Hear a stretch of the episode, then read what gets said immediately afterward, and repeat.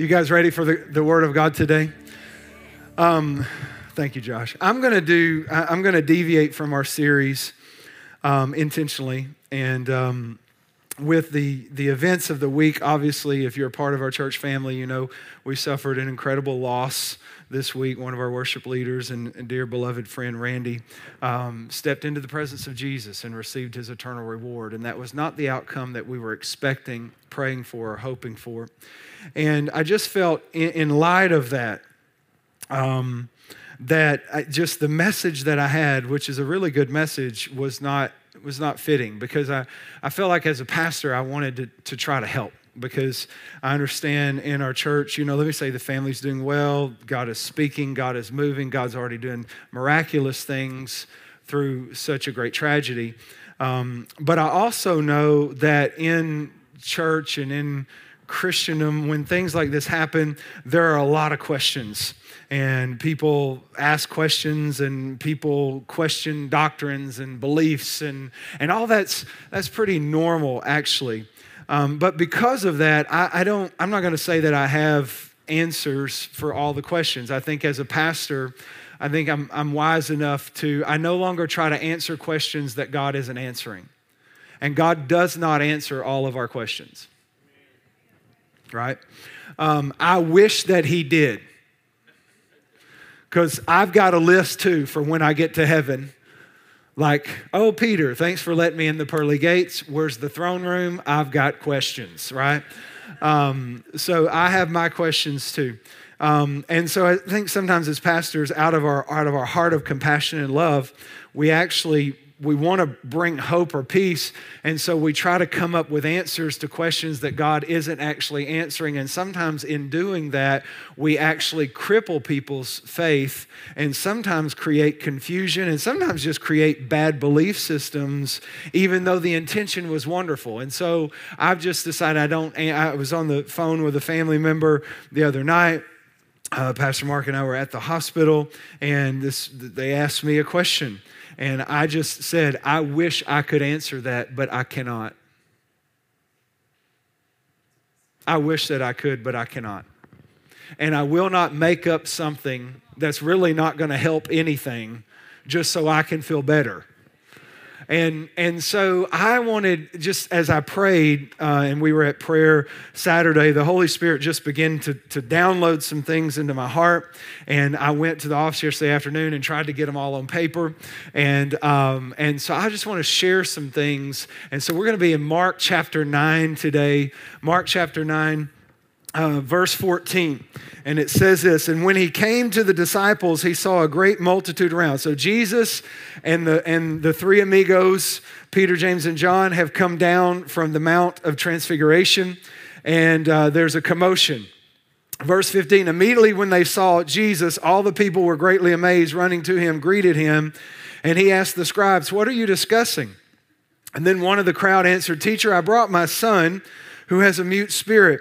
And wherever it seizes him, it throws him down. He foams at the mouth, gnashes his teeth, becomes rigid. So I spoke to your disciples that they should cast him out, but they could not. And he answered them and said, Oh, faithless generation. Time. I do want to make the comment that faithless is probably not the correct or the best, um, the best translation here. It would actually be unbelieving or unbelief. Oh, unbelieving generation, how long? And the reason I want to say that, and I'll probably get back to this, is there is a difference between having no faith and having unbelief. Right? So, having no faith is one thing, having unbelief is something else. You can have faith and unbelief. Hopefully, I'll come back to that. That was just enough to mess everything up, but I'll come back to that and fix it later, okay? Um, how long will I be with you? How long shall I bear with you? Bring him to me. And they brought him, the boy, and when he saw him, immediately the spirit convulsed him and fell on the ground and wallowed, foaming at the mouth. That's quite a scene. I mean, this is worse than your two year old in the cereal aisle. Does anybody know why children lose their mind in the cereal aisle? I'm just, anyways, maybe you never had that experience. You didn't take your child down the cereal aisle, but Dad, the sugar free butter. I need please, Dad, just give me this. Give me this. It has a toy. No, we're not getting that. And then it's like, anyways, cereal aisle. I love Jesus' response. You got to see this. The demon throws this boy on the ground. He's convulsing. He's seizing. I mean, this is this is dramatic, traumatic. And Jesus kind of looks at the dad and says, "So how long's that been going on?" Now, I think the demon acted that way because it worked on the disciples. Uh, secret to breakthrough is when you become unimpressed at what the enemy can do. Right? Once you become impressed with the enemy, it's hard to see breakthrough. Um, so he asked, How long has this been going on? And he said, From childhood.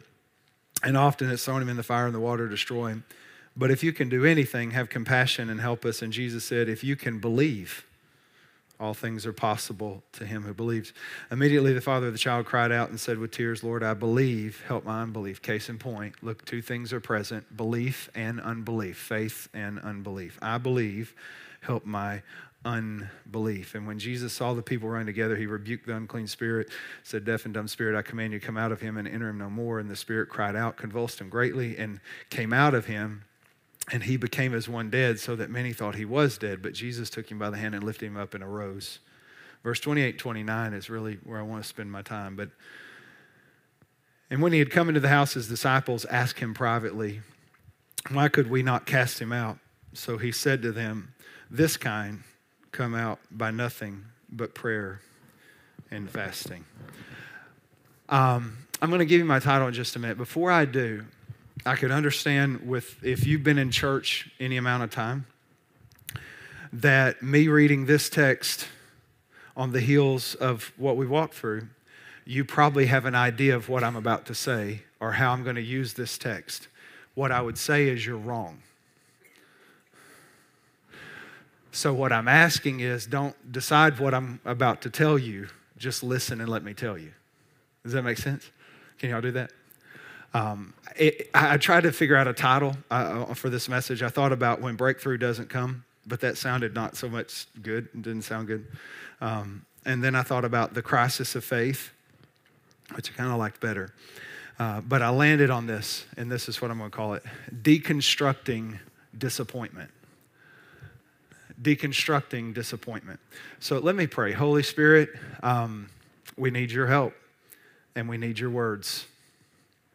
So you speak today and help us to hear in Jesus' name. Amen. Um, if you've been hanging out, listening to podcasts, on social media, whatever, you've heard this phrase. It's kind of a new, it's not really a new word, kind of a new phrase deconstruction. Deconstruction. And um, what it is referring to is we have a generation, really, it starts with my generation. So after the boomers, there's the X generation and the millennial generation and the Z generation. And a lot of a lot of the people who were maybe raised in church and who were taught certain things in church have come to a place where they feel like their experience is varied from or has departed from some of the things they've been taught as absolutes. They're having different experiences and seeing different things, and, and it's causing them to this kind of become a, a new exercise, I guess would be the best way, is to deconstruct their faith, to look at their faith through the different lenses of what they believe and what they've experienced.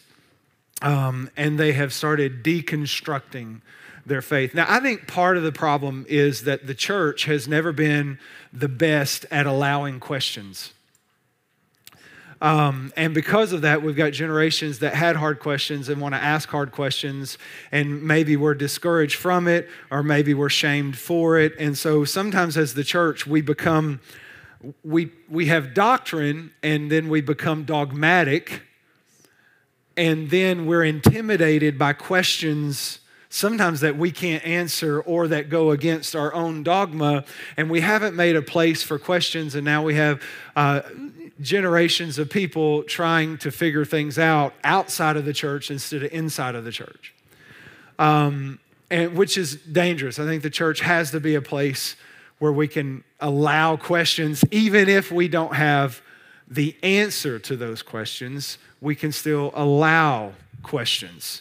I think sometimes, honestly, from a pastor, we don't like to not have answers because it goes against our own pride. Have you ever met somebody that always has all the answers? Then you've met an arrogant person. If you're around someone and they've never said, I don't know, get a new friend. I'm sorry. Anyways, that was bad, wasn't it? Anyways, but um, but I think we have to we have to allow that. And I think it's situations like what we have just walked through that can cause people to ask some really good questions, but yet some hard questions. Now you need to understand there again, God doesn't always promise an answer to all of your questions, but I think wrestling out your faith can be a good thing. In fact, I've said many times in many places in my own life, I have walked through what I would call a crisis of faith. When I have an experience that doesn't seem to line up with what I believe. It's a crisis of faith. It actually can become a helpful thing and a good thing if you handle it appropriately, which is what I want to talk about today. So here we have some disciples who, three of them were on the Mount of Transfiguration with Jesus. And they come down to this chaos of this boy who had a demon. His dad brought him. The disciples that were left, the other nine, were not able to cast him out. Now, I know a lot of us are thinking, well, obviously Judas wasn't going to cast out a demon, but there were still eight others. there was that could be a scary thought, couldn't it? That probably Judas did miracles. Wrestle that one out. All right, so, anyways, um, but here come the disciples, or here comes Jesus. And he is coming down this mountain. There's a commotion. There's a dad. My son, demon, brought him your, your, your disciples. They weren't able to help him, and, and chaos. And so here's what we have to understand the disciples were the most successful deliverance ministers of the day. In fact, they were shocked that they didn't get breakthrough. I want you to think about that. Because if I have a prayer for our church, it is the day will come when we are completely shocked the miracle didn't happen. Instead of being shocked when it does. You see what I'm saying? And so they are coming like mountaintop experience, Mount of Transfiguration. We've been delivering people. We've been, and now they've encountered this demon, and they, I'm sure, have applied their best practices. I can tell you as a pastor, I've been in this situation. I've been, I've this may scare you. I have cast demons out of people. I've seen stuff that will blow your mind. I have been in the, the, the emergency room when a, in this particular case that I'm thinking of, when a two year old has not breathed for over an hour and laid hands on him and watched him come back to life. I have seen that. Unfortunately, it's so sporadic, I'm almost surprised when it happens. I wish it were the other way around. To be honest, with a little two year old boy started breathing and all the alarms went off because he was on a ventilator and all that, I thought I had killed him. I would love to tell you, oh, I had great faith. I floated in on a cloud and said, Come back to life. I would love to tell you, no, no, no. I showed up saying, Dear Jesus, please help me. And they said, Would you come pray? And I said, I'll pray. I will apply my best practices. And I started praying. And all of a sudden, every alarm went off. And I couldn't even open my eyes because I thought, I've just killed the baby. And I opened and I looked at a nurse and said, What's going on? And she said, He just started breathing on his own. So I have, I have seen that, but I have also seen it not work. I've seen in, in the church, we went from the mountaintop to the valley, just like the disciples from the mountaintop to the valley. We, we had this incredible breakthrough with another one of our family, another one of our worship leaders, that, that it was a bad situation. Life flighted to Dallas, and, and, and God did a miracle in, in Kate. She's doing fantastic. Baby delivered at 27 weeks, but continues to grow and thrive. She sent us a picture yesterday. She was in the nursery holding the baby. It's, it's all that every doctor that comes into her room says, Wow, I don't even know how this is possible. And so I, I know. So, what do you do when you go from the mountaintop and then it didn't work? What do you do? Well, the disciple, that's why I love the Bible, because if you got a question, it's in there somewhere. And I love Mark 9 because I've gotten more help from Mark 9 because of this story. And so, and so here's, here's, here's what happens. They come, they're not able to deliver him. Jesus delivers the boy. And I like, let me talk, can I just talk just a minute about what they didn't do? Because it tells us what they did do. So, what they did do, verse 28 says, and they went, when they'd come into the house, they went privately and met with Jesus. I want you to think about that verse. In fact, put it up there, guys. Mark, Mark 9 28. And it says, And when he had come into the house, his disciples asked him privately, Why could we not cast it out? I, I like I like that. They came privately, and I'm going to talk about that in just a minute. Before I do, let me talk about what they didn't do. When they didn't, when it didn't work, when, when they didn't see breakthrough the way they had seen breakthrough, number one, they didn't accept it.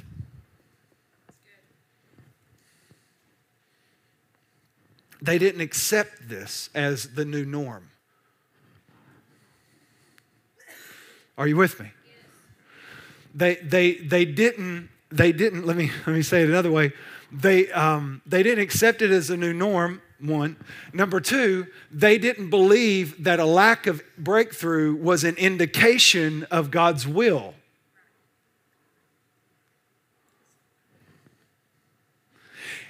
And that is to say that they didn't say, well, because we didn't see breakthrough, it must be the will of God for there to not be a breakthrough.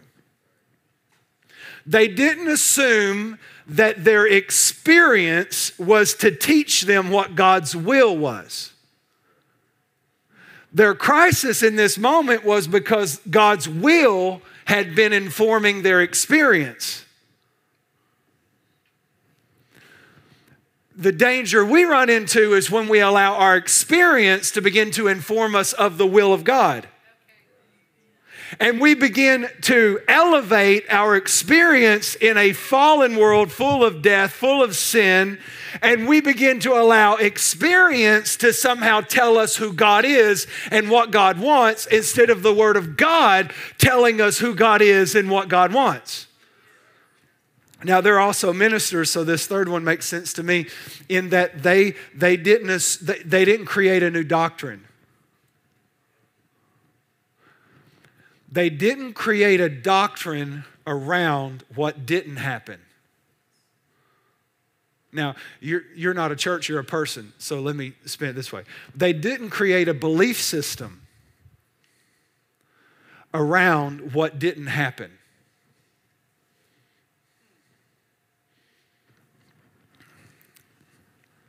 Well, sometimes God does it and sometimes God doesn't. Another thing they didn't do is they didn't blame God or Jesus.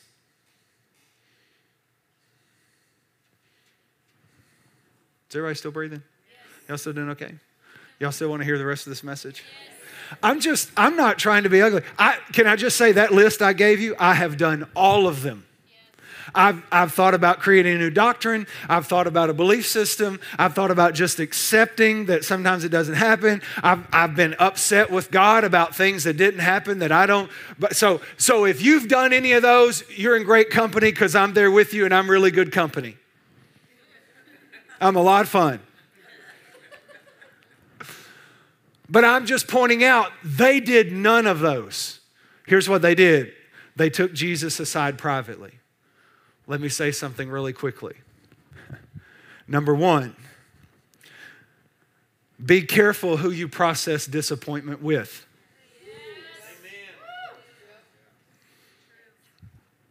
Be careful who you process disappointment with. They, they didn't, we'll just use Judas for fun. They didn't call a meeting with Judas. They didn't get on YouTube. It's amazing to me sometimes as Christians, and I think we need to process and and and and I, I process. You got to have safe people to process with. But it's amazing to me sometimes as Christians, the stories I hear about people who you know they've got a problem in their marriage and they process it with their single friends. They're having a problem with their child and they listen to their sister-in-law who doesn't have children. Listen, I was an expert on children until Luke was born. And quite frankly, he was pretty easy. And so, had we just had Luke, I might would be writing books about parenting. But God gave us Mariah. And she was she had terrible twos until she was six. I learned deliverance ministry on Mariah. That is why she is so sweet today. I finally got it cast out of her. These are jokes I won't be able to say in the next service because she'll, be there. Um, but but be careful who you process disappointment with. Be careful. Don't, don't process disappointment of issues of faith with, un, with people who don't believe. Don't commiserate with people of faith who have had a similar experience. Don't let a lack of breakthrough become your identity. And find other people who are identified by the same lack of breakthrough and commiserate about it. I feel like this is very helpful, but you are looking at me like I just stepped out of a spaceship. You're scaring me. Stop it. Um, I just think I think be careful who you process disappointment with. Sometimes we find more solace in the commiserating of our issue and receiving identity from it than deliverance from it. I have met people that would rather stay in it's like, I'm just, can I just be honest? I've found people that would rather be identified by what happened to them they, that, because that was an identity. They found solace in that and they just stayed there. And when you stay there, you, you find other people that stayed there too. So be careful who you process with. Second thing, be careful where you process disappointment. They did it in the presence of God. God, um, this is where my burden for the church. We have to allow questions. God allows questions. I'm not saying He answers them, I'm just saying they don't really faze Him they brought Jesus aside privately in the house. With Jesus, they decide, all right, we, we're disappointed. We're not sure what happened. What do we do? We run to Jesus. We process with Jesus privately in the presence of God. We ask our questions. That's why, as a church, we need to allow people to come to the house of God to, to ask, ask their questions. I'm not saying you get an answer, but you can ask the question. Now, you need to understand. Look at Hebrews 11. Let me show you this. Hebrews 11, verse 3. It says this It says, By faith, we understand that the worlds were framed by the word of God. Do you see that? So, so that everything which is seen is made of things that are not visible. Everything which, let me say that, so that the things which are seen were not made of things that are visible. Okay, just, I said it the same way, but different version. All right, so, anyways. But look at the first four words. By faith, we understand. By faith, we understand.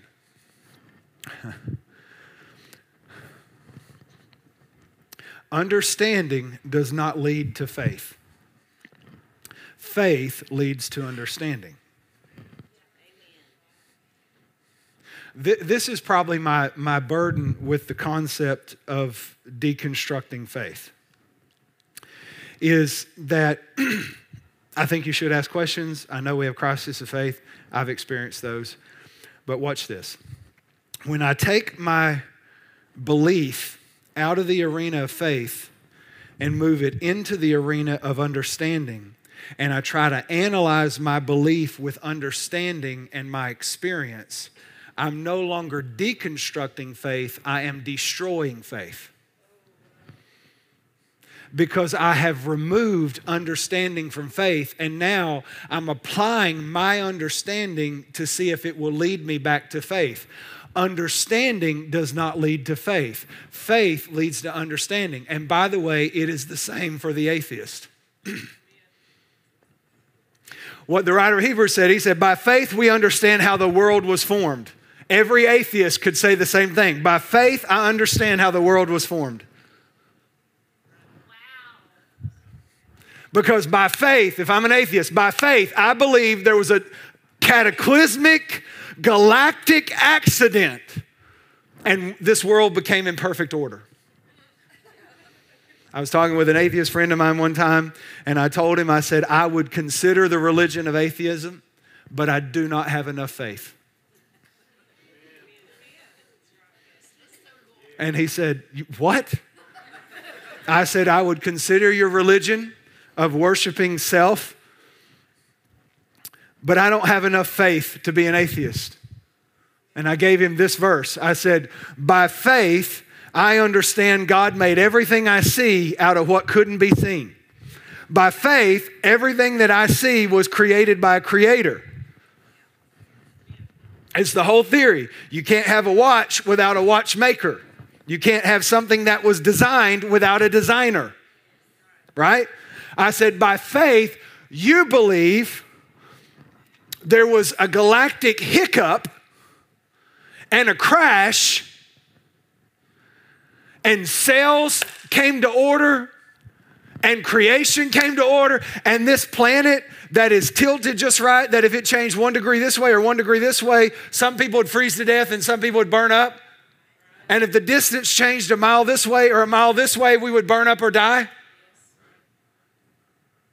And I said, You believe that everything that I see is ordered and it's perfectly. You've had chocolate and you believe that was an accident. The cocoa plant was not an accident. It was designed by a creator who said, It is good, it is good. And I said, I would love to be an atheist, but I don't have enough faith because by faith you understand how the world was formed through this crazy accident. By faith, I believe a creator created it. It takes less faith to believe in that when you study creation than to believe in what you believe, especially given I've studied it. There's actually no evidence of evolution that actually exists anyway.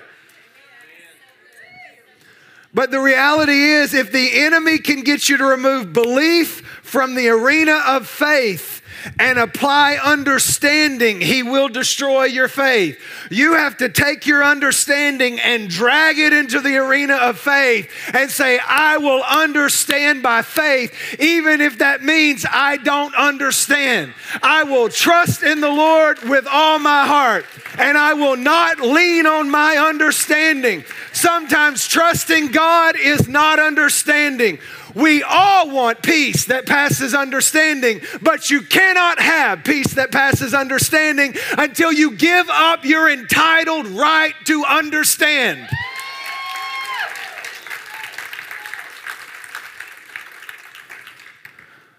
Serving God gives me a lot of things, but it does not entitle me to understand everything.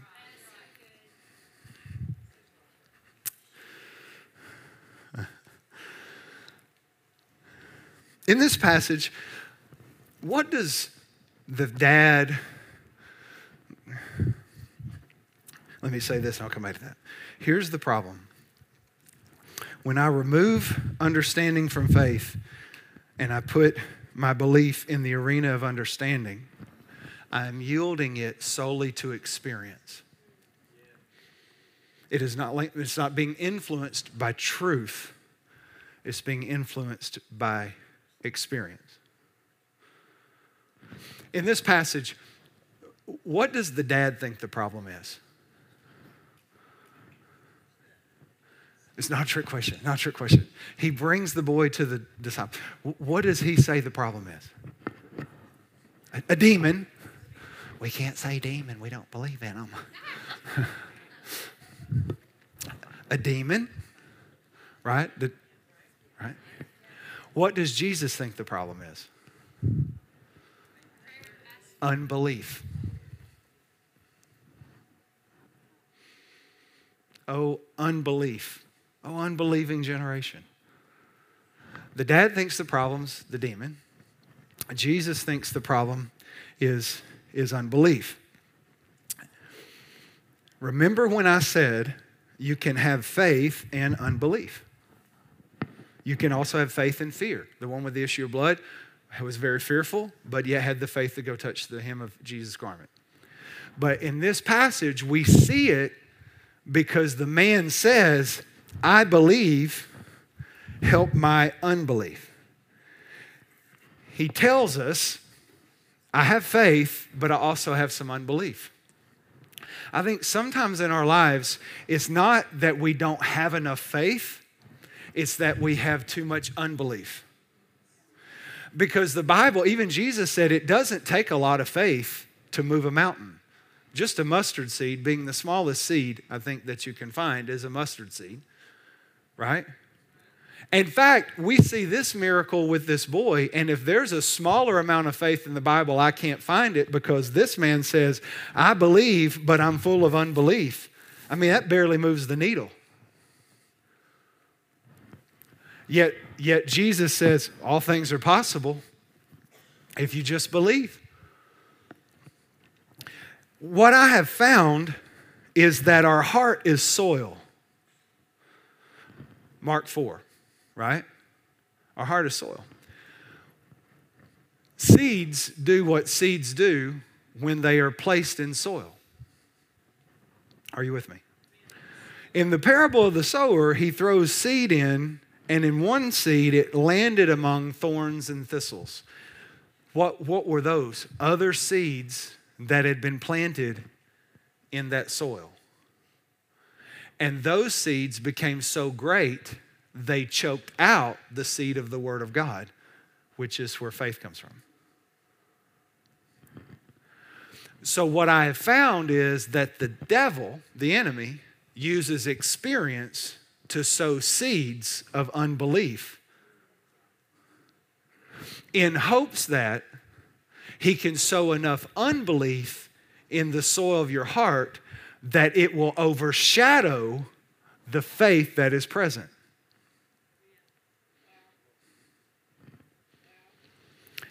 And the main way he gets his opportunity, in fact, remember Matthew 13 talks about this parable. This guy went out, he sowed a bunch of wheat, and then the, ser- the service came back and said, We got a problem. There's tares growing with the wheat. And it said, While he slept, the enemy went out there and began to throw tares in with the wheat. And tares actually kind of look like wheat, they just don't produce the right fruit. They're, they're basically genetically modified fatherless wheat, so they don't actually produce seed, but they look similar to wheat. Some people are, some people are watering doctrines that were never from the Word of God. They were sown in unbelief, but because they look like a doctrine, we'll hang on to it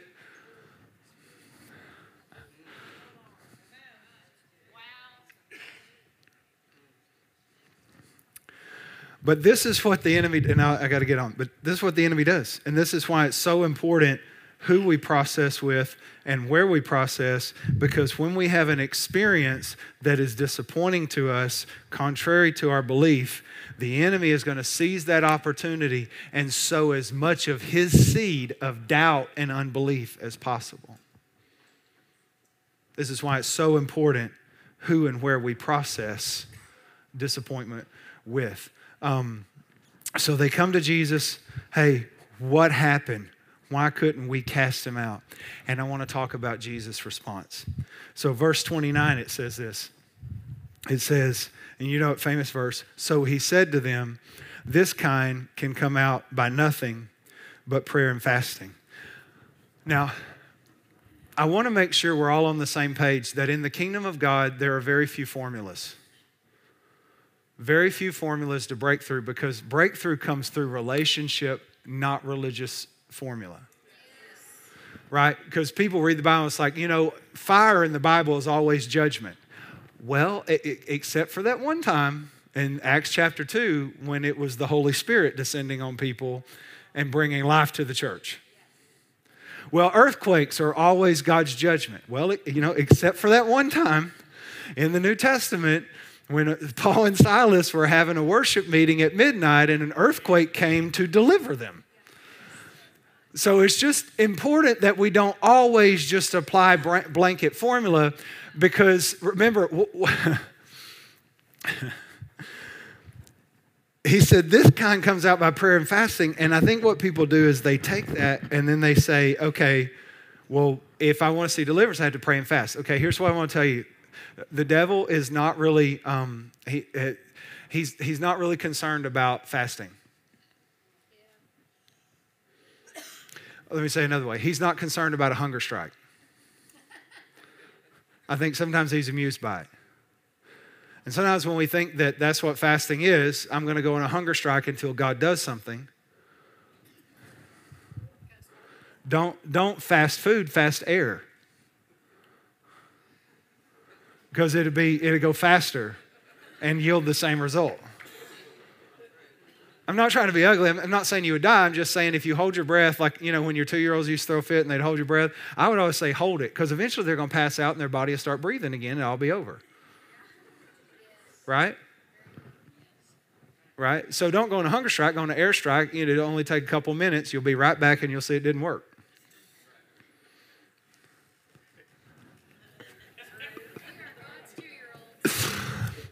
I have done a lot of hunger strikes, is how I know all this. What I'm amazed is that Jesus said this kind only comes out by prayer and fasting, but then he neither prayed nor fasted.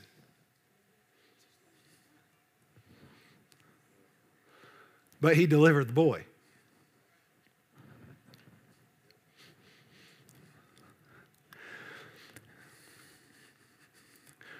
We assume when he says this kind, he is talking about the demon. But what did he say the problem was? He's not telling them how to get deliverance. He's telling them how to get the unbelief that was just sown in their hearts by the experience they had out.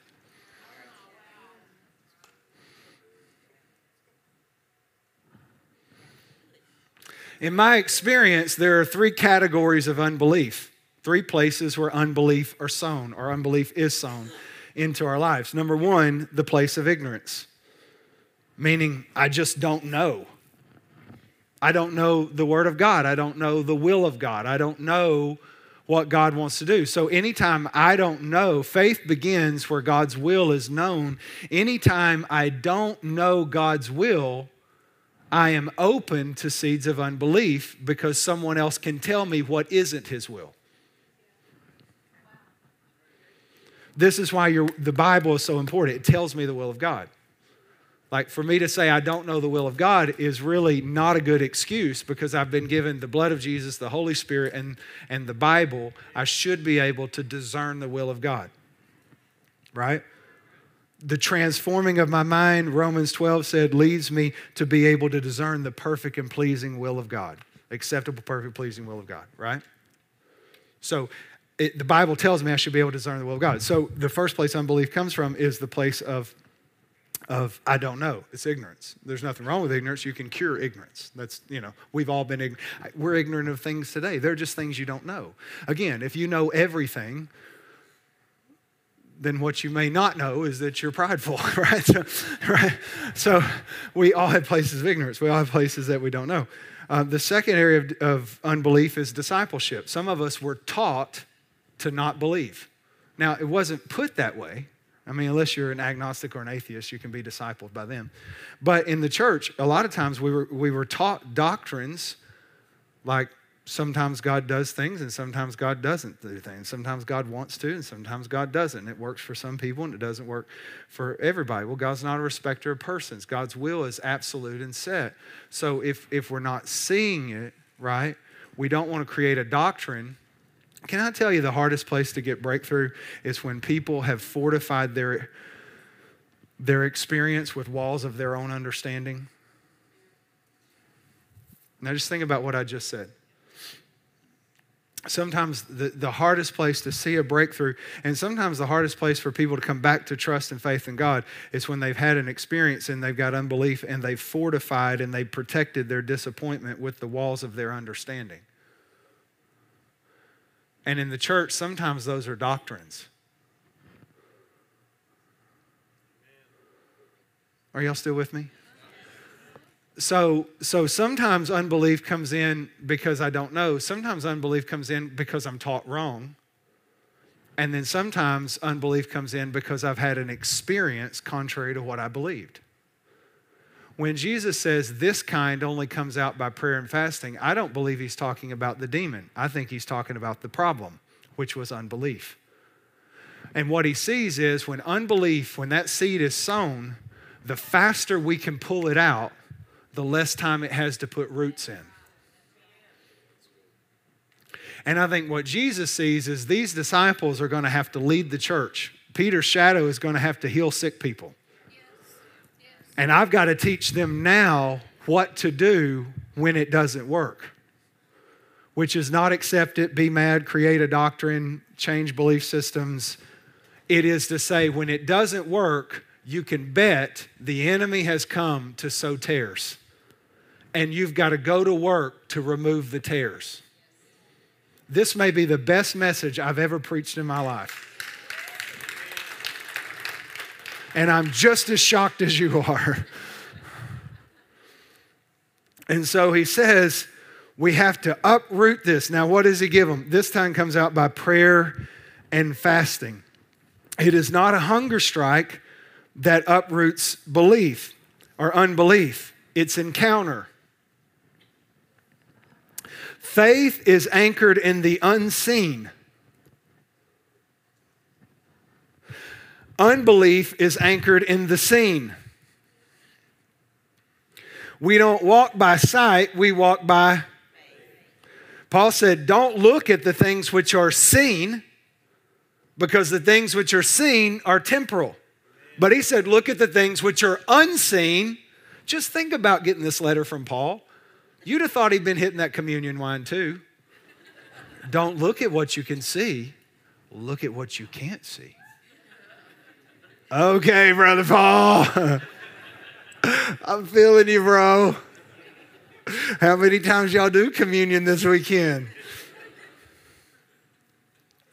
Face anchored in the unseen. What does prayer and fasting do? It makes me aware of the unseen. That's what it's supposed to do. Prayer and fasting is to say, I will set less emphasis on what I see. I will not focus on what I see. I will not focus on the food that my body naturally craves. I will set my face and my affection and my focus on a world that I cannot see.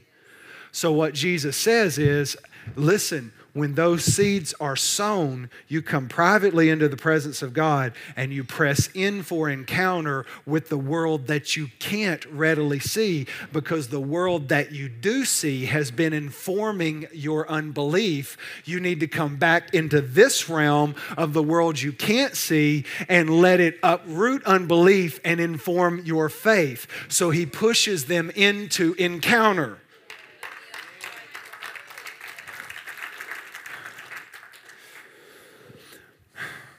Authority and power come from encounter, more so, power. Authority and responsibility technically come from the commission go into all the world, preach the gospel, heal the sick, cleanse the leper, raise the dead. That's responsibility and authority. But after he told the disciples, go into all the world, preach the gospel, baptize them, that was responsibility and authority, right? The Great Commission. Follow me. Great Commission. But he said, now, before you go into all the world, go to Jerusalem and wait until you're, what the word actually is, clothed with power from on high. So power came not from the commission, but from the encounter. Are you with me? So here's what Jesus knows.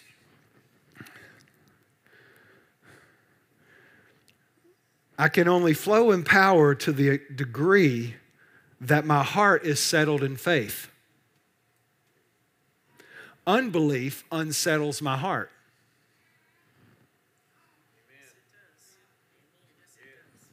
So he says, this kind of unbelief comes out. See, the other kinds come out by teaching, this kind comes out by encounter. Like, I don't know God's will. Jesus, seeing the crowd, he would sit them down and teach them. Teach them. What's he doing? He's removing unbelief. Why? By teaching. Because they don't know. Right? Wrong doctrine. What happens? We teach. Experience unbelief. What happens? We move back into the realm of the unseen for an encounter with the King. To recenter ourselves on the world we are actually from, from whence our power comes.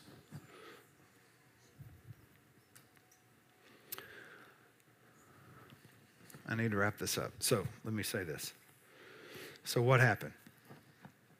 What's the problem? Problem is an experience that, that was contrary to faith. What did, you, what did they do? They went privately into the presence of Jesus to process what didn't happen. What did Jesus do? He pushed them into an encounter, into an encounter with the unseen. Why? Because they were now grounded in the seen more than the unseen. And he pushed them back into the unseen, prayer and fasting, back into the unseen. I want to say this. There's a few things I want to say, and then, and then we'll go. Um, Remember how I said, Jesus said this kind comes out by prayer and fasting, but he didn't pray or fast. It was because Jesus prayed and fasted into a lifestyle. So, two things.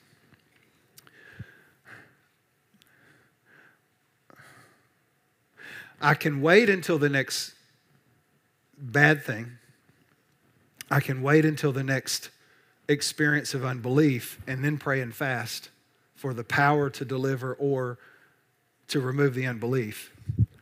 Or I could do like Jesus and pray and fast into a lifestyle that guards my heart from unbelief and keeps me connected to power for breakthrough.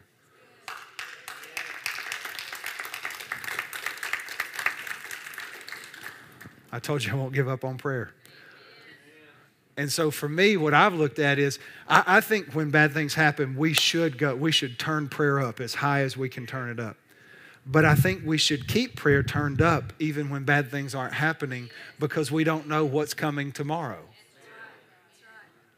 And we need, it's like we want to fortify our hearts from unbelief. And the way we do that is staying connected to the unseen through prayer and fasting, through staying connected to the kingdom. What I also see in this text, and I'll say this and then I promise I'm done,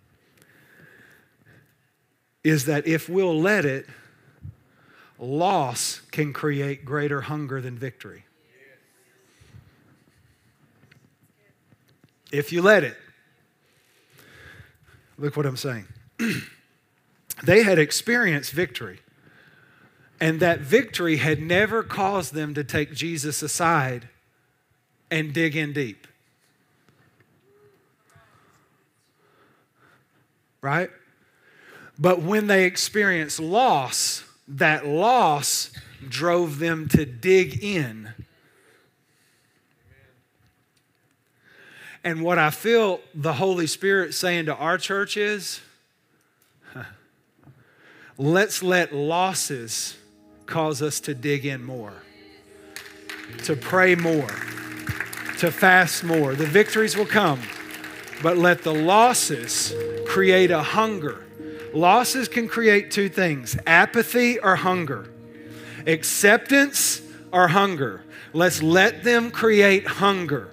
We don't have the answers. We won't always get all the answers. Not our job to get all the answers. Trust, faith, being anchored in the unseen and preparing ourselves for the next battle, for the next victory, for the next breakthrough, that, that's what we have. Taking Jesus aside, that's what we do. Being in his presence, that's what we do. Moving into encounter, that's what we do. And we say, you know what? We've had a loss and it sucks and I hate it, but you know what? It's making me hungry because I'm not going to be content and I'm not going to be apathetic and I'm not going to change my doctrine and I'm not going to change my belief system and I'm not going to be okay with it. And it's okay to not be okay if not being okay drives me to encounter with God.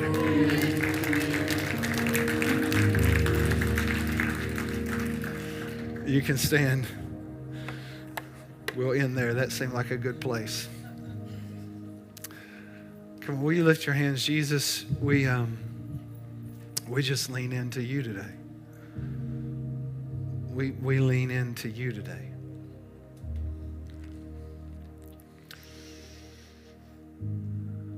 We trust in the Lord with all of our heart and lean not on our own, our own understanding. We trust in the Lord with all our heart and lean not on our own understanding. I'm going to ask our prayer team to come and I want everyone to take a moment and ask God what He's saying to you. One of my favorite things for us to do. God, what are you saying to us today? And with our heads bowed today and no one's looking around, let's take a moment with God. And, and first, I just want to make sure, I just want to check, you know, it's highly likely somebody would be here that maybe you don't have a relationship with Jesus. And if that's the case, I'd love to pray with you. I'd love for us to pray with you. And and so if that's you, and, and I'm not asking again if you've been to a church or I'm not even asking if you've ever prayed a prayer. It's your personal relationship with Jesus. Is it a good relationship? Not a bad relationship. Is it a good relationship? Are you on good terms, speaking terms? Are you talking to each other? Is he guiding your life? If and if, if you don't have a relationship with Jesus, I believe right now the Holy Spirit is trying to communicate that. The Bible says He will stand at the door and knock, and that can look like a lot of different things. It can be a feeling, or it can be a sensing, it can be a knowing. It can be you just saying, you know what, I need a relationship with Jesus. That's you. We want to pray with you. And so no one's looking around, heads are bowed. Even if you're online, don't, don't turn that off. It may be you. And so if you're in this room and you're like, hey, I need a relationship with Jesus, would you just lift your hand up to Jesus right now and say, you know, God, here I am. And even if you're in your, yeah, God bless you. Thank you. Even if you're in your living room by yourself, just lift your hand up and say, God, here I am. Right, here's how we do this. Eh, when we dismiss service, people are going to be moving around. If you lifted your hand, I want you to come to the front. And the reason I want you to do that is because we want to stand with you.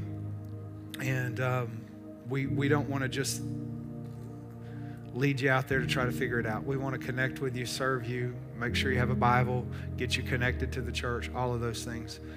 And so when we dismiss, if you lift your hand, I'm going to ask you to come. And then anyone who needs prayer for anything, we're going to ask you to come. We want to pray with you.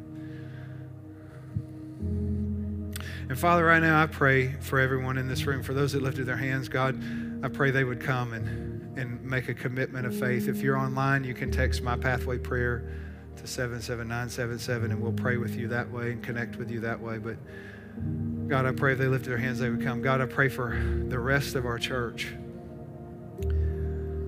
God, today we choose to trust